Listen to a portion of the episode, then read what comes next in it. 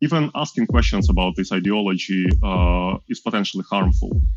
I, uh, at some point, uh, decided to ask a question whether some actions uh, inside of the company uh, com- uh, complied with a company's policies about discrimination. And I got reported for asking that.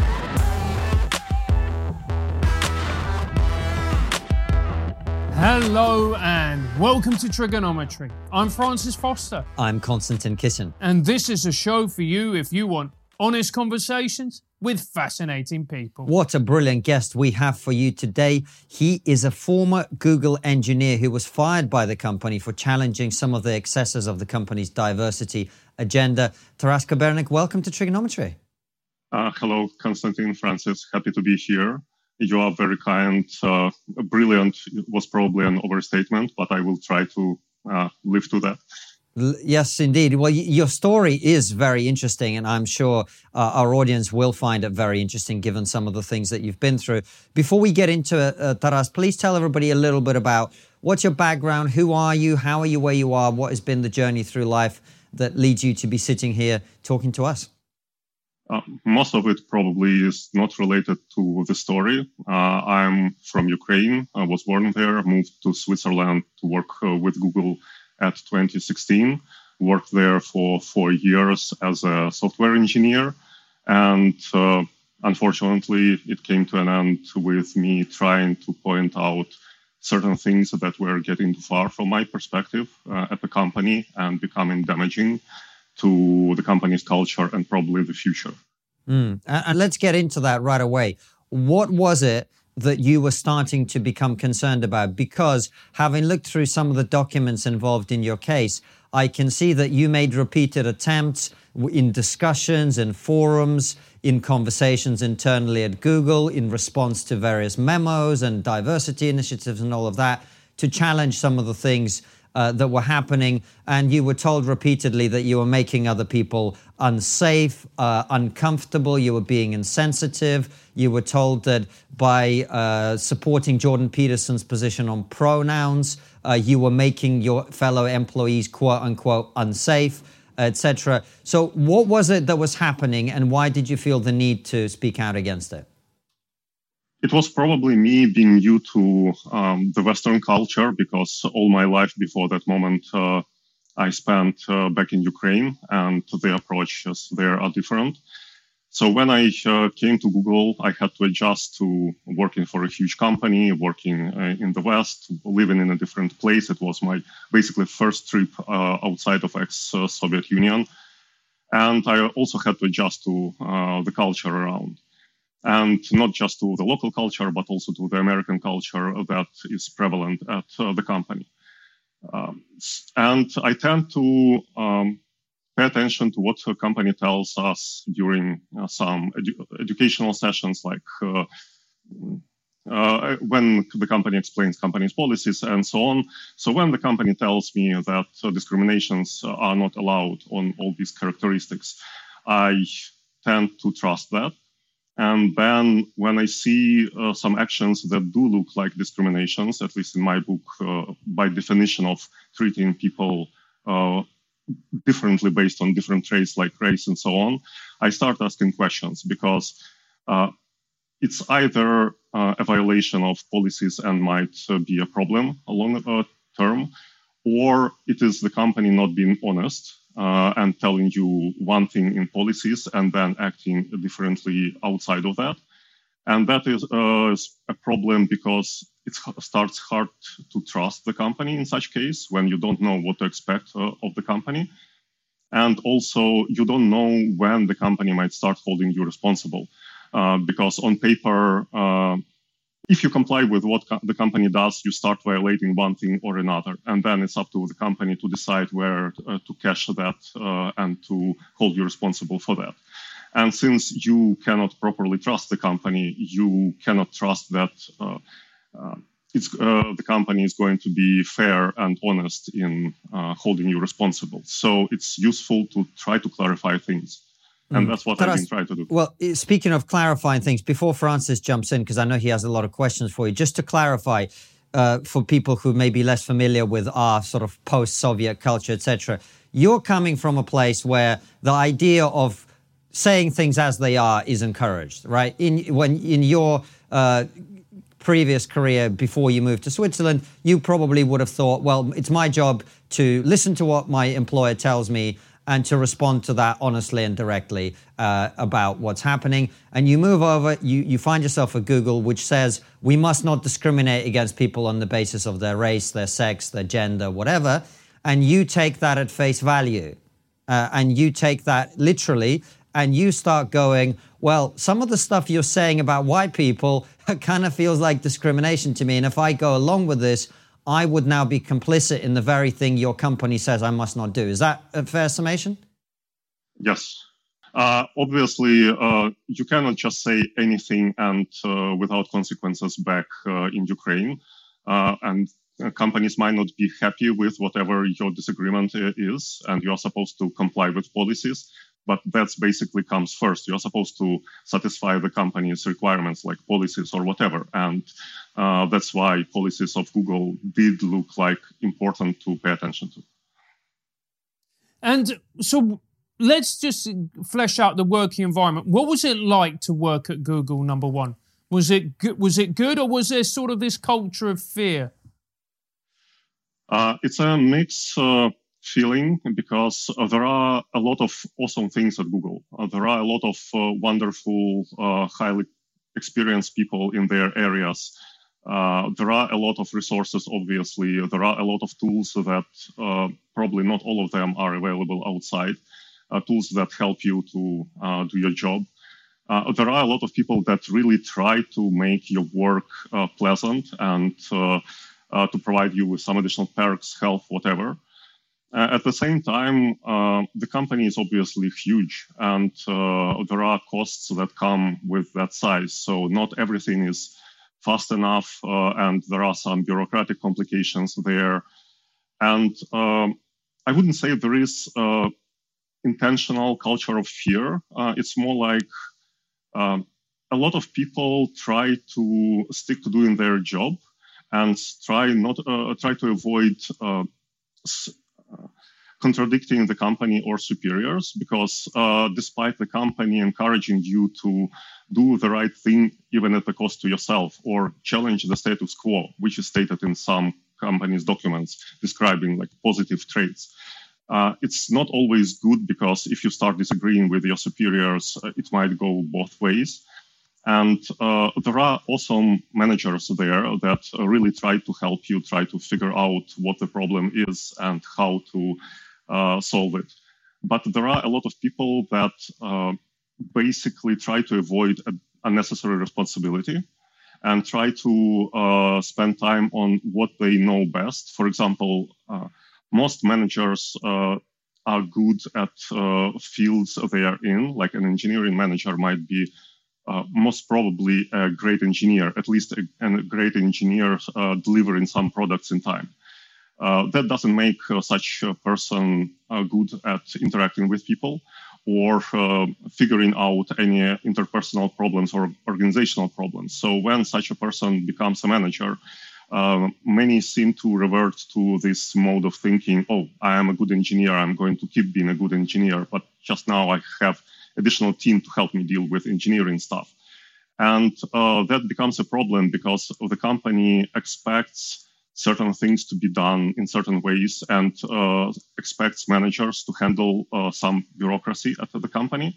And when managers uh, self eliminate from that, all that burden uh, falls onto teams and it uh, makes things harder. And as for the ideological stuff, it applies to the extent that the company does something for whatever company reasons are. Not necessarily the company is uh, ideological, but it uh, certainly supports some ideologies and not others. And then it becomes. Uh, Taras, to, could, could you give an sure. example where you said it supports certain ideologies but not others? Um, obviously, my document uh, lists some examples of this, uh, and we've. Uh, it's, it wasn't the first case when I started uh, was asking questions, uh, but in this case it was 2020 uh, a lot of stuff was happening back in uh, uh, the US, racial related stuff, and we were getting bombarded by uh, messages from uh, the top management regarding all these ideologies that we have to educate ourselves about racism and about uh, Juneteenth and about slavery and about everything and read um, books by Robin DiAngelo and others.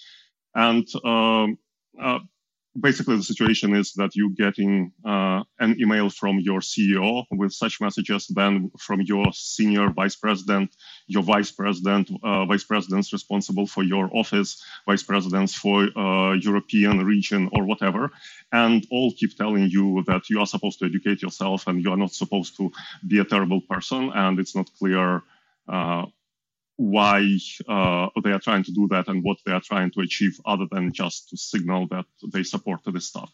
And uh, as for not being able to uh, supporting one uh, ideology and not others, even asking questions about this ideology uh, is potentially harmful. I, uh, at some point, decided to ask a question whether some actions inside of the company com- complied with a company's policies about discrimination and I got reported for asking that uh, uh, for two cases. Uh, one, once I asked, I formulated some question and I used words alleged racism because to me it didn't look like racism what people were describing. Uh, and I got reported for using the word alleged because apparently you are not supposed to doubt uh, that uh, such things are due to racism. And second case, I was pointing out that uh, that one of uh, allyship resources available inside of the company did look like discriminatory. Uh, and why did you say that? Uh, uh, that's the resource that is mentioned in my document. And when there are articles there like white people have no culture or what do we do with white people and so on, they, have, they focus on race and they blame people based on race. and to me, it already looks like discrimination. And most importantly, uh, I don't see uh, what uh, good thing this could lead to because I don't see uh, good outcomes of this. So I asked the question whether uh, such a resource was uh, within companies' policies. And I was reported for asking this question also because the formula, I was told that pointing out um, uh, like criticizing or questioning uh, allyship resources draws attention from uh, the anti-racism fight. And uh, so uh, I was intentionally drawing that attention away from important things. Uh, I didn't know that at the time. I only discovered these things later when I was given a written warning with these statements on it. I was given it right before getting fired so you're not supposed to doubt that racism is there, and you're not supposed to even question whether some resources uh, are within companies' policies. And then how do you act? Taras, that sounds incredibly sinister. So when you got that email from the vice president, the president saying you have to read this book, you have to read that book, did you have to read it or was it advised to read it?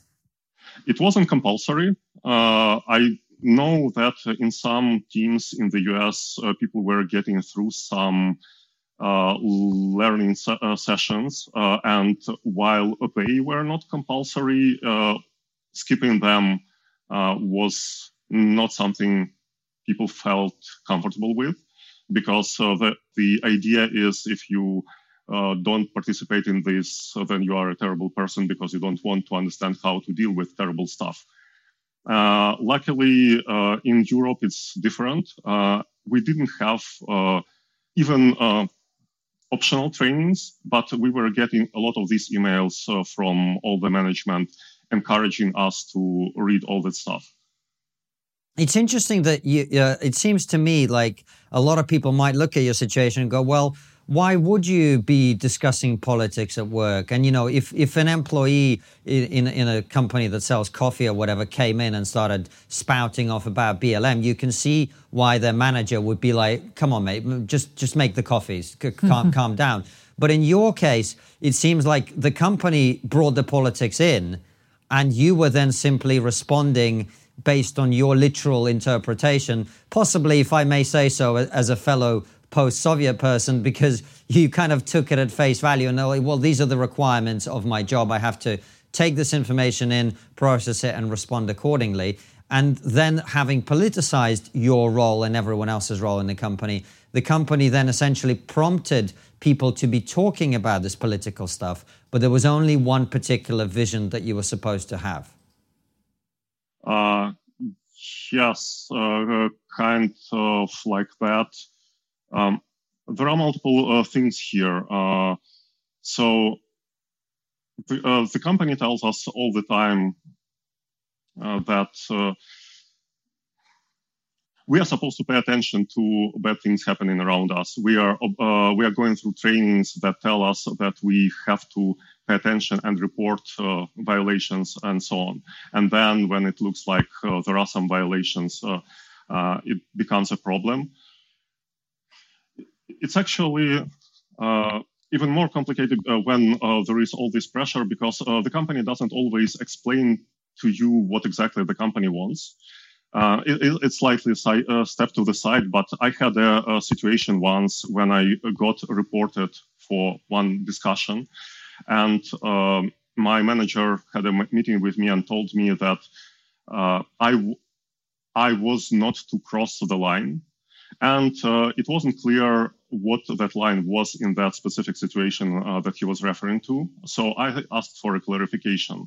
Uh, could you please tell me what that line is so I would avoid crossing it? The manager takes uh, uh, a break, um, as far as I understand, meets some HRs, uh, then comes back and tells me, and I quote pretty closely, that a decision has been made not to clarify to you where the line is, because doing that would enable you to go straight to that line without crossing it. And it's not that uh, something that the company wants so it was intentional uh, obscurity of uh, policies. And uh, in such cases, how do you act if you don't know what constitutes a violation of a policy? Uh, because then whatever you do might be a violation and you might be held responsible. It's uh, understandable that uh, it's useful for the company to push all this responsibility onto uh, everyone around, be it employees, be it customers, because uh, you are customers of YouTube because you have to comply with YouTube's policies. And Don't then... we just fucking know it, Taras? Uh, we do. Uh, Taras, let, let me ask you something. Look, obviously, your story, and, and we'll get into some of the consequences for you, is deeply painful, I imagine, and, and difficult, and a lot of people will care about it. But also, I think a question a lot of people will have is how this affects them, right? Because if you have a company that, you know, whether you believe it's ideologically driven or not, it certainly seems like a particular ideological slant exists within some of the policies. Does do you believe that that is reflected in the product? in the Google algorithms, in the YouTube, in all of that stuff? Is there any element where that starts to bleed through? I haven't seen uh, examples of uh, that affecting our project, but I was just a part of uh, some project and not others. Uh, generally, I would avoid making statements like, yes, it does affect uh, products, though we can see that uh, Google Maps has, for example, released uh, half a year ago a new feature where businesses can mark themselves as owned by black people or by women or something like that. And this is basically coming from this idea of uh, we having to provide uh, additional possibilities to minorities and so on, which results basically in a feature that incentivizes people to discriminate each other basically on uh, grounds of race, uh, gender, and so on. But in general, the thing is, for example, with Google search that I was a part of, like bigger ecosystem of Google search, when you make any changes to search, you're supposed to uh, figure out whether this is a good change or not. And it's hard to do uh, that in a big system. Same uh, goes for machine learning systems, AI, and so on. And uh, this is often done by uh, having some references, uh, let's say search queries, uh, and you have a huge amount of them. And then you check uh, whether changes in outcomes of search uh, are beneficial or not as a result of you uh, tweaking something.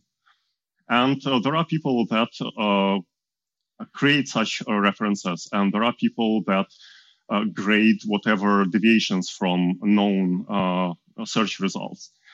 And uh, then these people make decisions whether some examples are good or not, whether some search results uh, are good uh, matches for search queries and so on.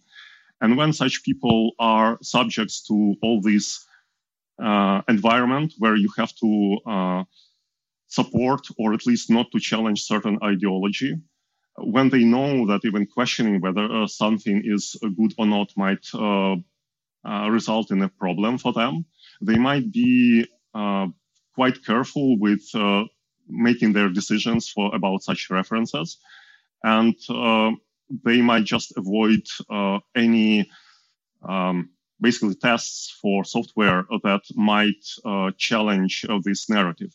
So while people might not be uh, actively ideological, they might just take decisions not to um, uh, evaluate quality of some uh, aspects of products in order to avoid problems with ideological stuff.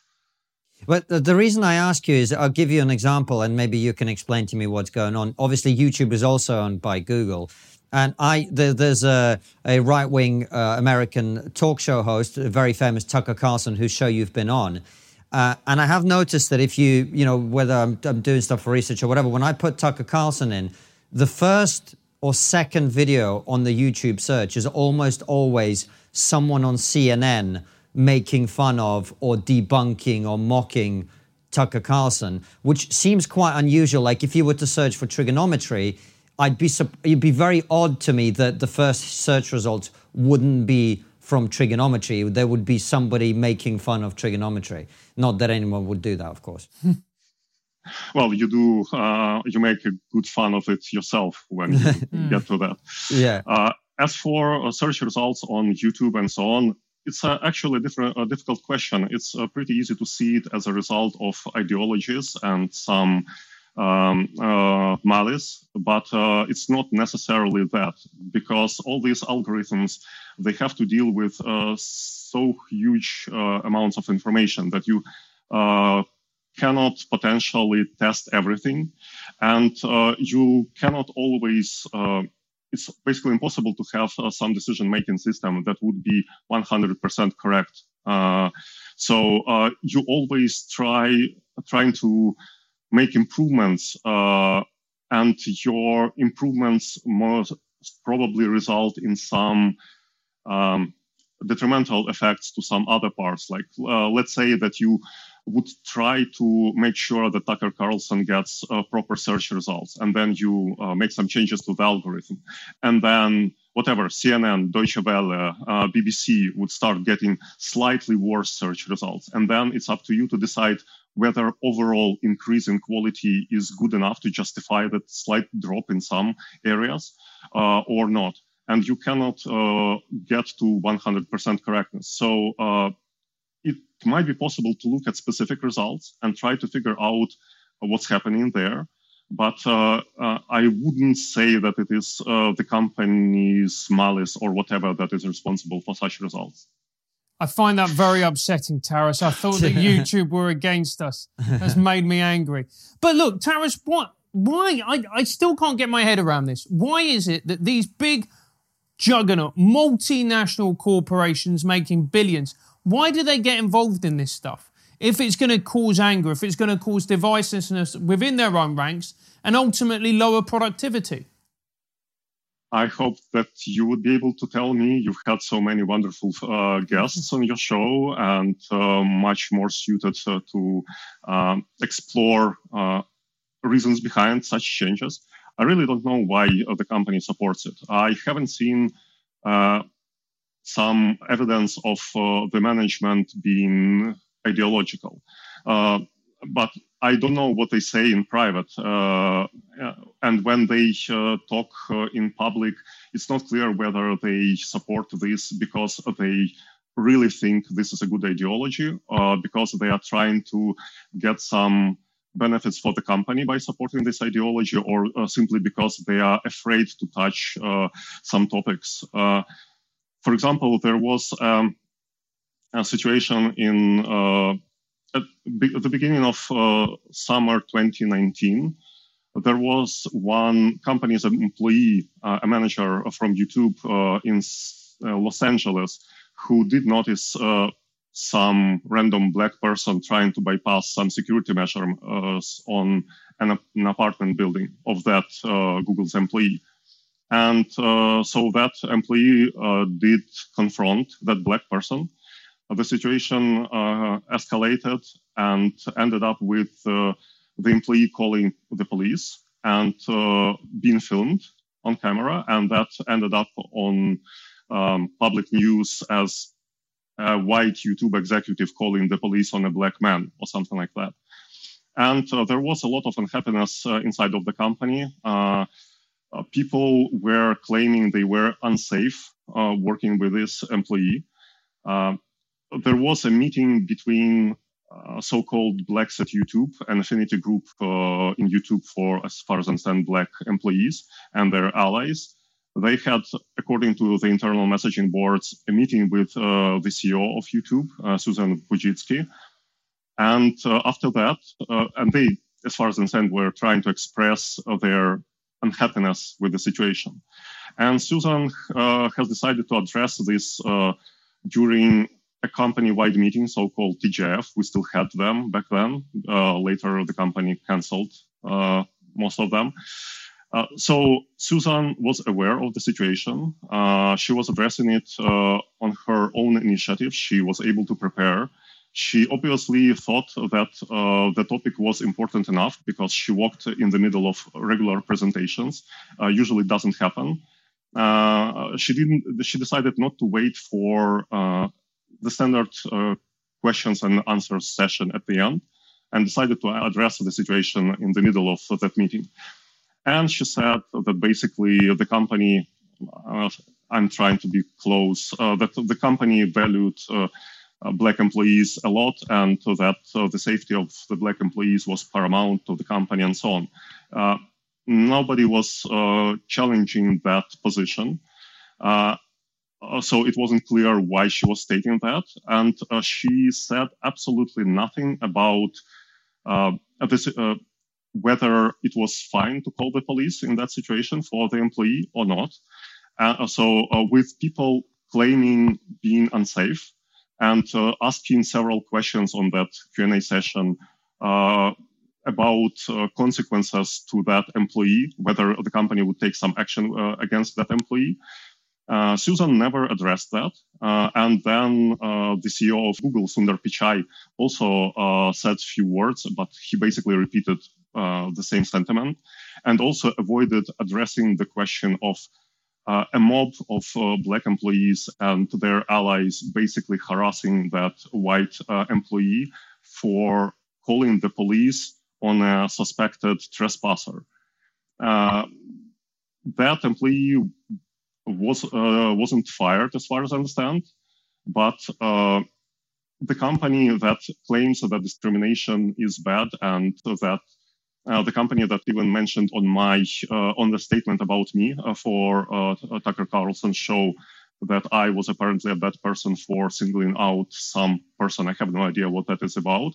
Uh, the company was obviously fine with all this mob uh, singling out that employee and going after that employee. I don't know why the company reacted that way.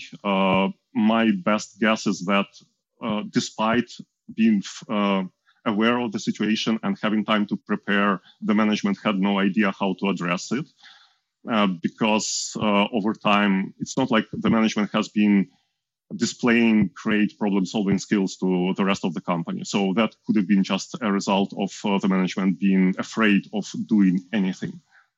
And, and Taras, so you see this happening in the company, you see the way that the political climate is going.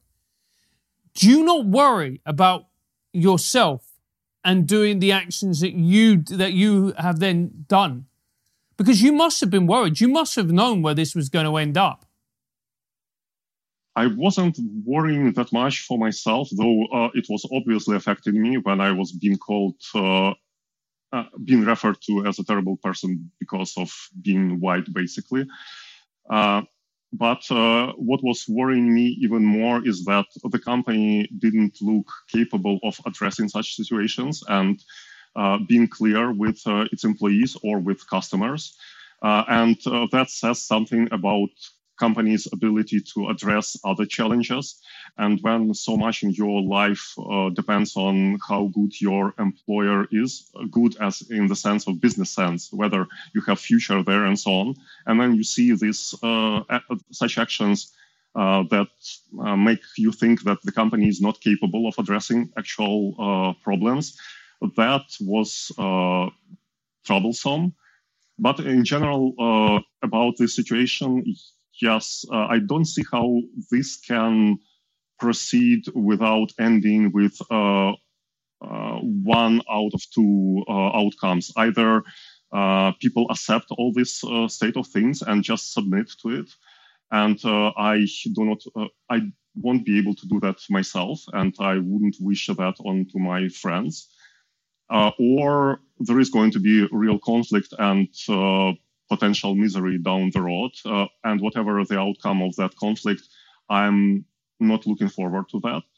So yes, I uh, I felt uh, it was necessary to try to fix the problem. Uh, the idea basically is that you uh, love it, fix it, or leave it.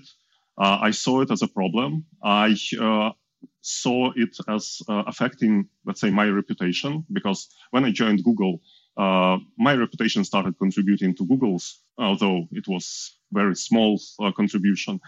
Uh, but Google's reputation started affecting me. And if the company you work for starts doing bad things uh, and you uh, say nothing, like I would feel myself res- responsible, or at least um, it would be possible for people to blame me for such things. So I had to do something. I wasn't able to love uh, the situation. I wasn't ready to leave. Uh, and uh, I tried to fix it. Uh, that's why I've been asking questions internally. that's why I wrote this document. And I actually wrote this document after a conversation in our team because uh, it wasn't just me being unhappy, but other people as well. Though most of people are not uh, as able to talk about the, uh, this stuff because they worry about the, their families and so on. Uh, I was in slightly better position. I unfortunately don't have a family, but that does make things a bit easier for me. Uh, so uh, in the end of that uh, conversation, my manager asked me uh, about my specific concerns and told me that these concerns would be um, sent somewhere upstairs or whatever. And I decided to write a document because it's hard to and just keep telling uh, stuff to people in such a big company because uh, everyone uh, has their own problems to work on, different time zones and whatever. So when you try to address something, it's much better to write a document and then share the document so people can read it at uh, their spare time. I wrote the document, I shared it with uh, uh, the manager so he would be able to use it. And I also shared it with our team because of that conversation and with some other people I've been having I had uh, had uh, I had similar conversations with. And that's when problems started because apparently the company wasn't happy with that. And for people who haven't read the document, uh, what was the gist? What was the overall message that you you said? Uh, I saw these ideologies getting too far and damaging, uh, becoming uh, contradictory with a company's own policies and damaging long term to the culture and to the reputation of the company.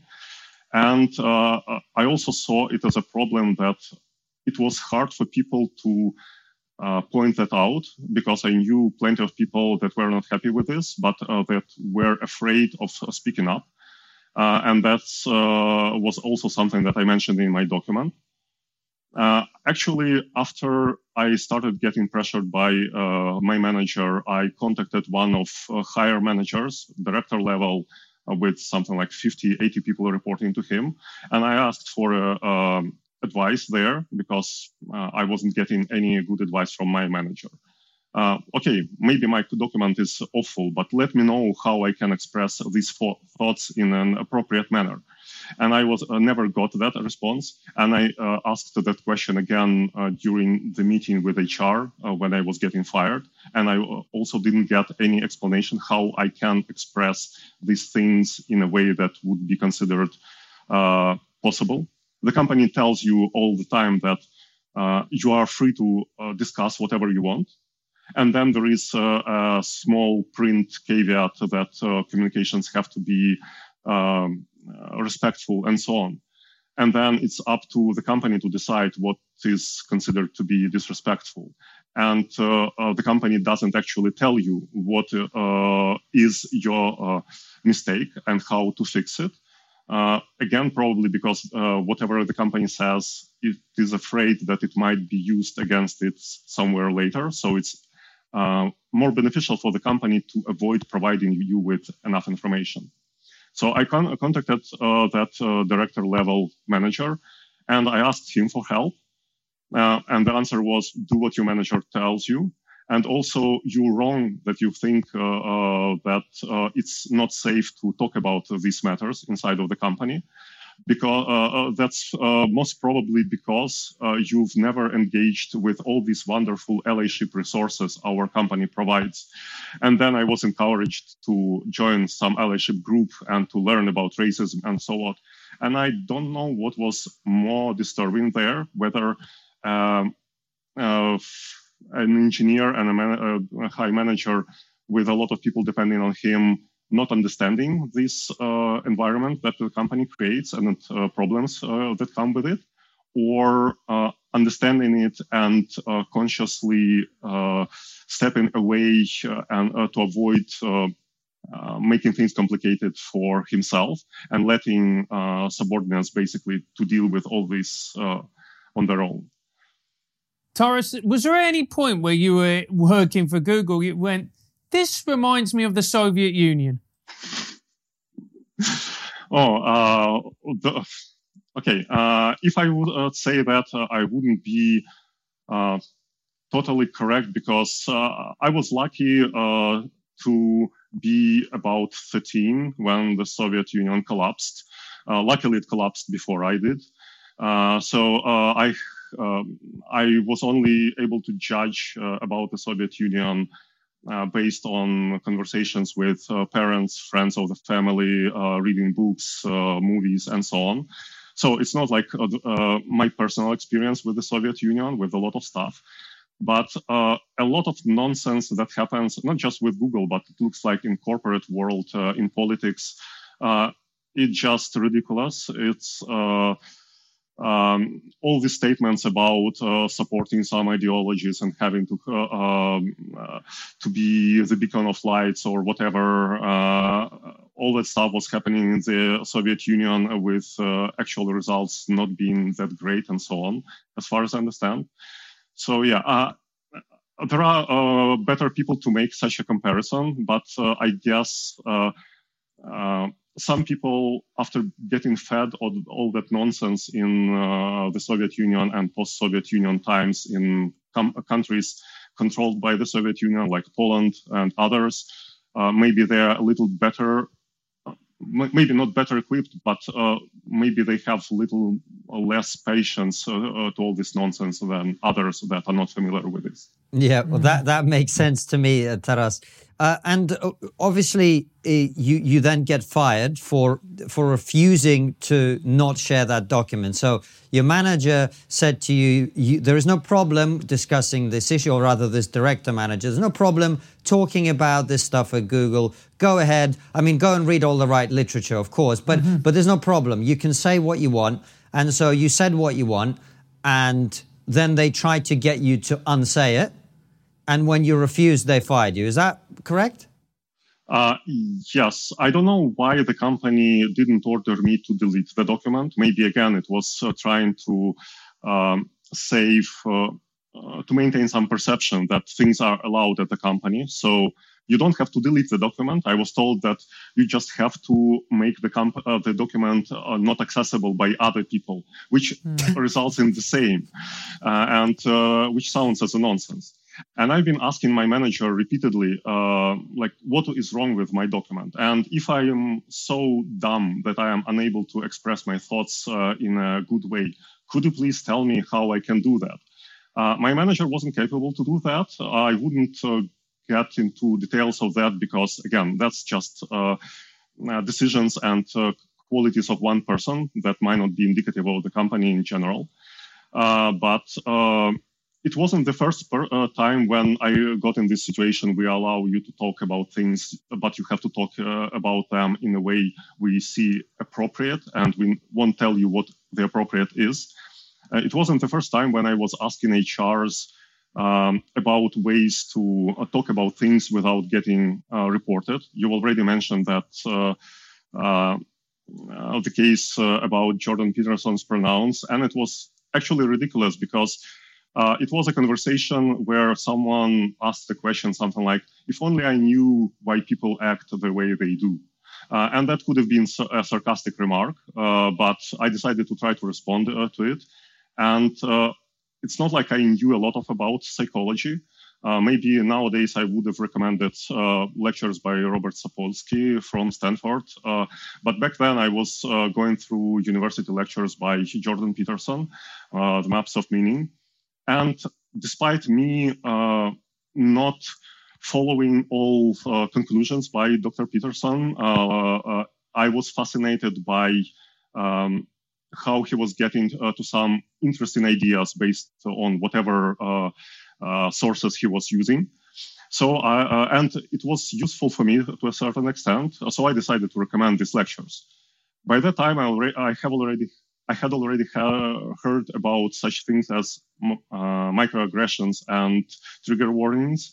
So I decided to do my best to provide a trigger warning. So I mentioned that uh, Jordan Peterson uh, was considered by some people controversial because of his stance on uh, the uh, compelled speech, uh, which resulted in all this controversy around transgender pronouns. but from my point of view, it was due to representation of his stance. And that was basically my comment.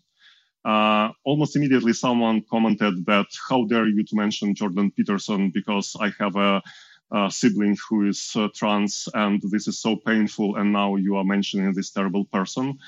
And then I got reported for um, uh, for uh, supporting Jordan Peterson's stance on transgender pronouns, which uh, wasn't I believe, the point of my comment.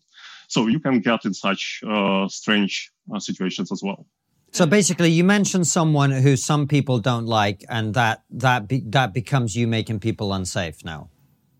Uh, yes, and uh, uh, around that time, I also heard about uh, some attempts to invite people like uh, Dr. Peterson to give a talk uh, at some Google office. Google has uh, has been uh, inviting different people, and there are uh, there is a channel called Talks at Google or something like that on YouTube where you can uh, watch all this. And there are people like John Cleese, for example, uh, and uh, some of these talks are fun to watch. but people were not getting approvals for inviting Jordan Peterson. And at the same time, Robin DiAngelo, the author of, of the White Fragility book, was given a talk at one of the offices. It was actually my first uh, topic that I uh, got engaged in because I had no idea how the concept of white fragility might not be a violation of companies' policies about uh, racial discrimination. So, Taras, look, you're looking at the journey that you've had. You look at everything that's happened. Do you regret speaking out?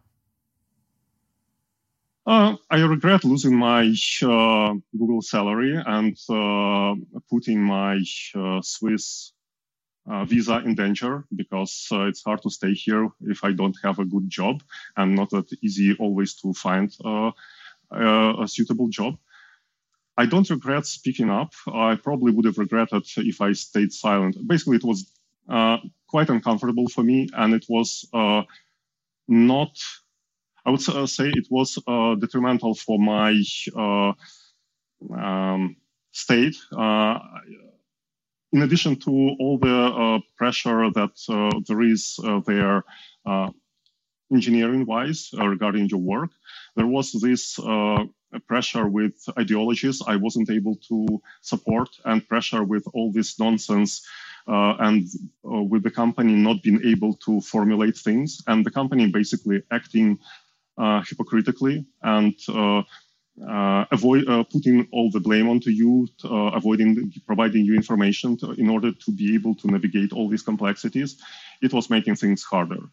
Actually, the, uh, I was already thinking about leaving Google at some point, even before that. Uh, but uh, I, I, was still not ready to do that.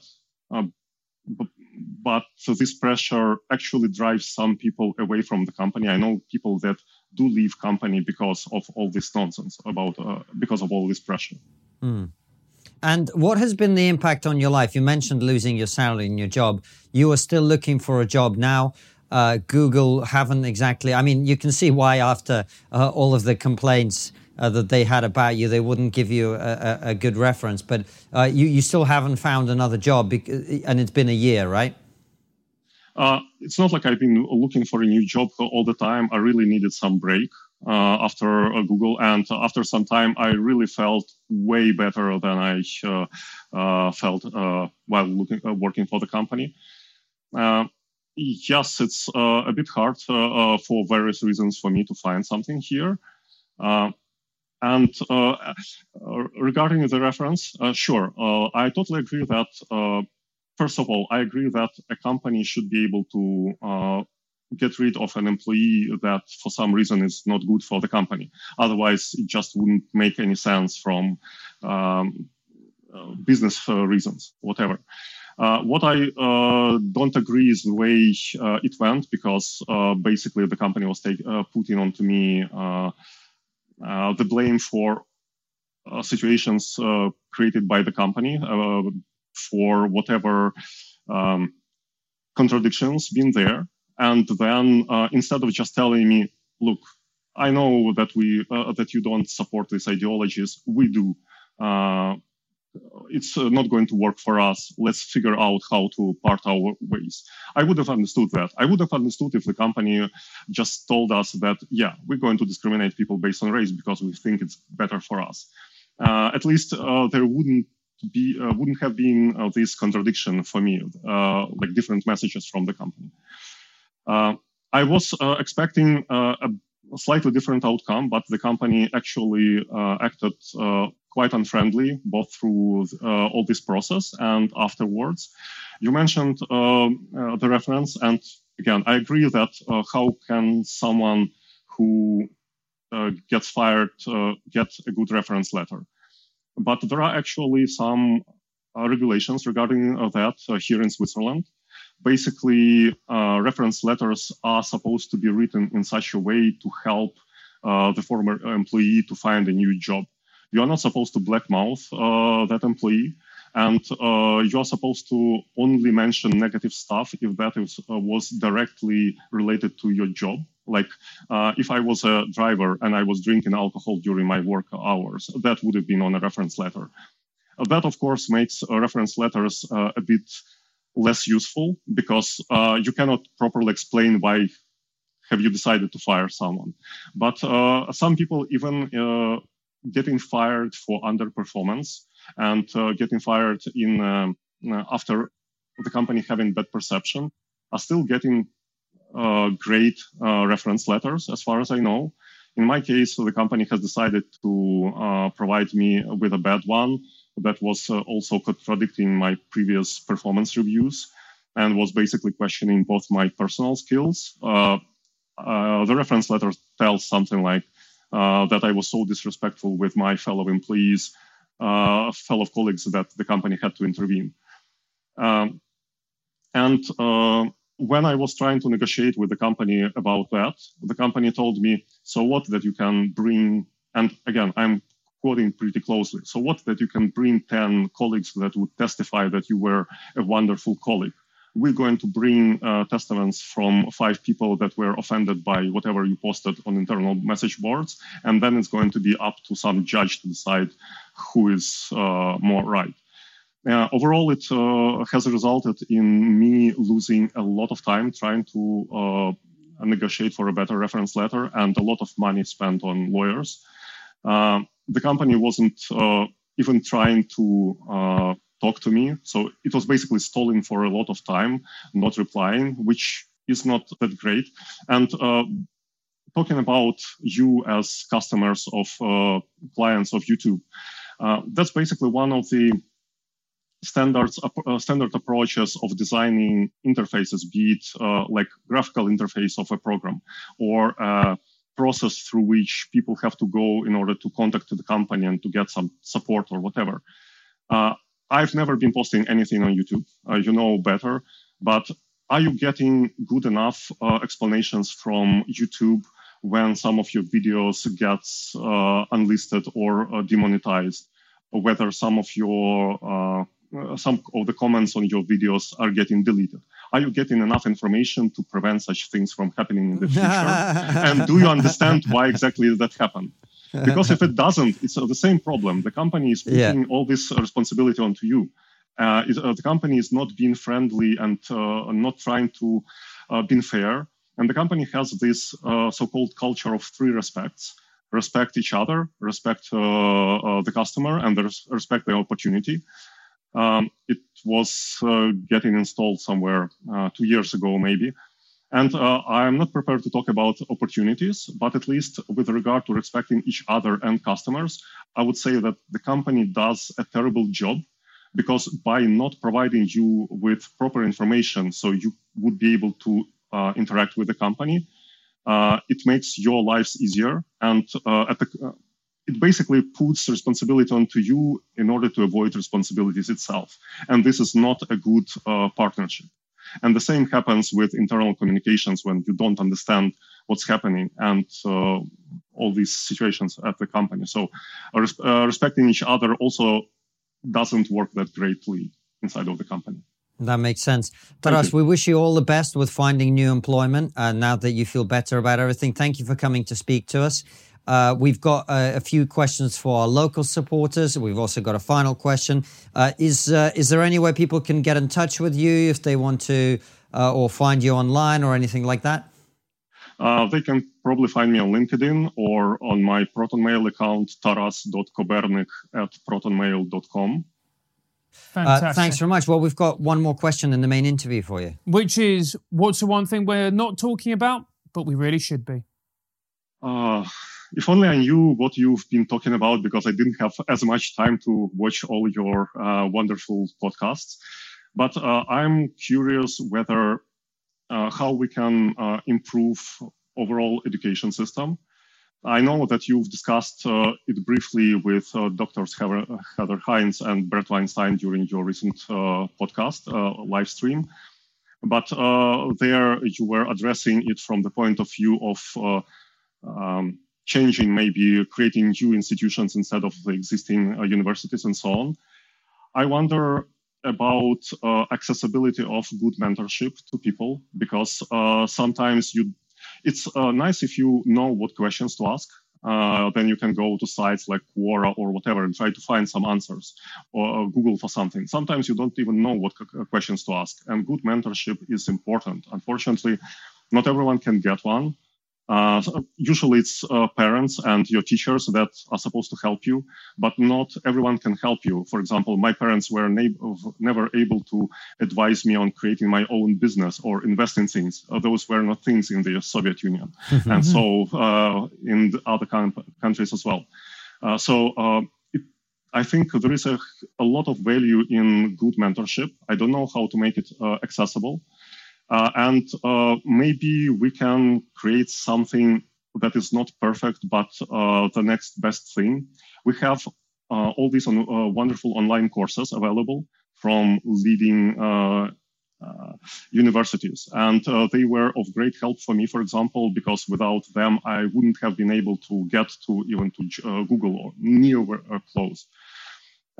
so maybe there is some way to have some educational institutions that are not about having uh, awesome scientists uh, on staff.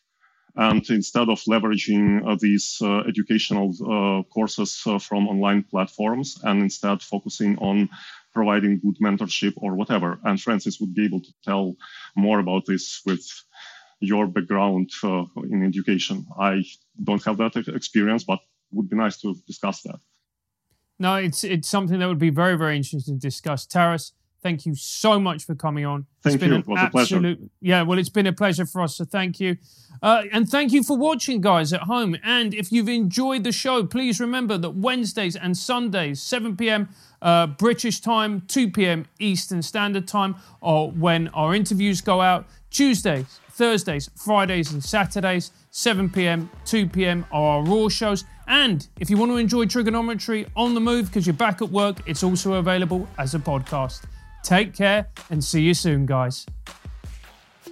We hope you've enjoyed this incredible interview. Remember to subscribe and hit the bell button so that you never miss another fantastic episode. And if you believe that the work we do here at TRIGGERnometry is important, support us by joining our locals community using the link below.